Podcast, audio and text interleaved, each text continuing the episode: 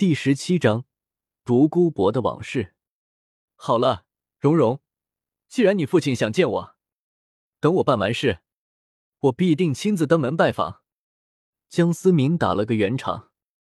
宁荣荣瞥了一眼独孤博，双手交叉在胸前，哼了一声之后，头发一甩，故作潇洒的走。小子，我越来越怀疑你们这是什么学院。难道是上三宗联合起来对付武魂殿，专门培养人才的地方？独孤博发问道。连着两个上三宗的人出现在这，他怀疑蓝电霸王龙家族也参与其中，心中也越发的忌惮。若是其中一宗，虽然同样有所忌惮，但不会太过在意。但是毕竟昊天宗隐世不出，七宝琉璃宗一向对外推崇。和气生财。蓝电霸王龙家族虽然强横，但实力比起另外两个宗门来说，要弱上几分。独孤博堂堂封号斗罗，未必就一定要给他们面子。但是如果是三个宗门已经偷偷联合，那即使是武魂殿也不敢无视。这点你倒是想多了。他们出现在这里，大都是凑巧。而且这里并没有蓝电霸王龙家族的人，江思明无奈的说道。毕竟连续两个顶级宗门的年轻一辈出现在此，更别说这两人身份地位都不是一般宗门子弟能比的。若是江思明不知真实情况，说要没点猫腻，恐怕连鬼都不信。江思明也并不怕独孤博到处宣传。独孤博作为天斗皇室客卿。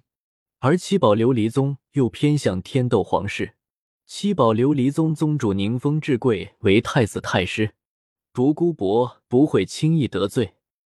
看来你是要等一等，小三他们去斗魂了，不如趁这个时间，我们过了几招。江思明现仙剑开封不久，正好想试试威力。小子，别以为你让我吃了点亏，就以为自己很厉害。老夫虽不以武力为主，但好歹是个封号斗罗，单凭魂力就可以碾压你。独孤博双手叉腰，不屑道：“不试试怎么知道？”江思明释方出现仙剑，嗯，小子，你这武魂与上次的两把剑为何相似却又不同？难道是双生武魂？独孤博疑惑道：“我的武魂有些奇特，可以变换不同的形态。”江思明编造道：“这柄仙剑又附有什么样的特殊能力？”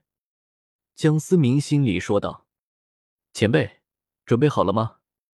江思明举剑做出攻击姿势，“来吧！”独孤博依旧双手叉腰，他贵为封号斗罗，自然有封号斗罗的傲气。江思明也不多说，紫紫黑三个魂环慢慢浮现出来。独孤博终于不淡定，出言说道：“你到底是什么人？不可思议！”江思明第二魂环亮起，杀神附体随着江思明突破三十级，杀神附体的增幅效果增加了百分之十，也就是说，现在是全属性增加百分之六十。江思明突然间气势大涨，独孤博眉头皱了皱。江思明双脚猛蹬，在地面留下一道残影，直直的奔向独孤博。只见独孤博也不闪避，一拳轰出，强大的魂力裹挟着阵阵罡风，轰向了江思明。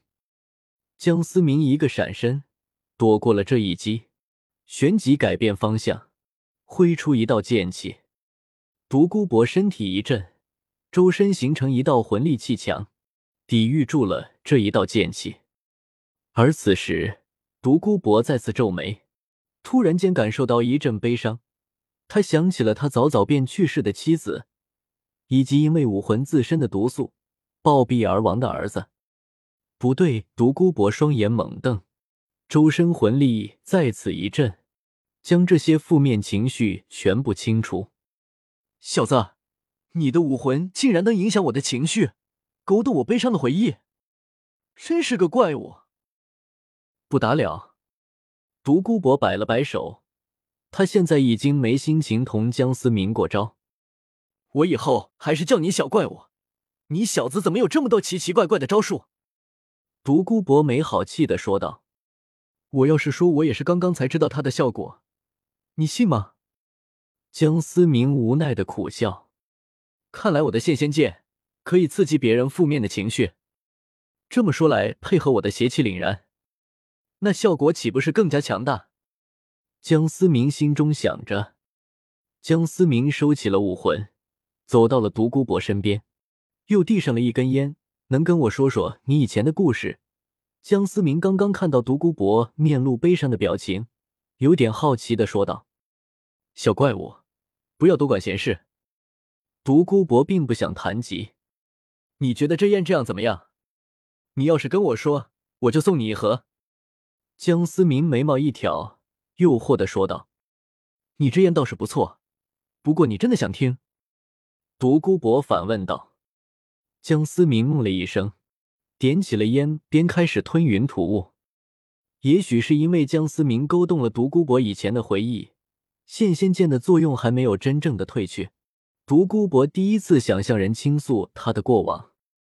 毕竟，再强大的人也只是人，离群所居，不是神明就是野兽。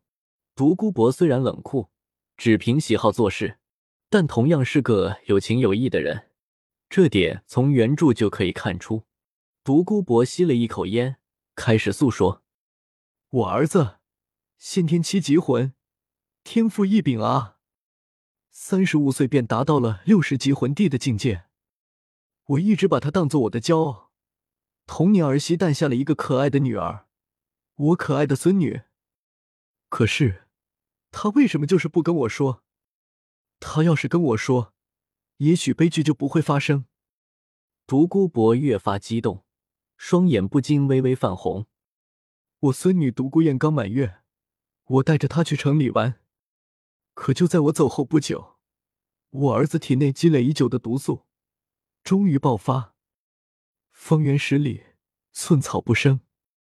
独孤博的眼泪忍不住滑落，烟已燃尽，烫到他的手指也未发觉。江思明没有想到。看似冷酷的独孤博有如此一段过，也许越是不近人情的人，越是对亲人情真意重。就像原著中，唐三对他真情实意，他对唐三也是竭尽所能。江思明不自觉的用手拍了拍独孤博的肩膀：“老头子，你要是不介意，以后我们就是朋友。”江思明缓缓说道：“你这是在可怜我吗？”我独孤博不需要他人同情，独孤博倔强的说道：“你堂堂封号斗罗，需要我的可怜？你要不愿意，就当我没说过。”江思明嘴一撅，独孤博沉默了，没否定，也没有承认。太阳渐渐西斜，余晖洒落在站在夕阳中抽烟的两人，烟雾袅袅，化作各样形状，慢慢消失在天际。仿佛在诉说心事。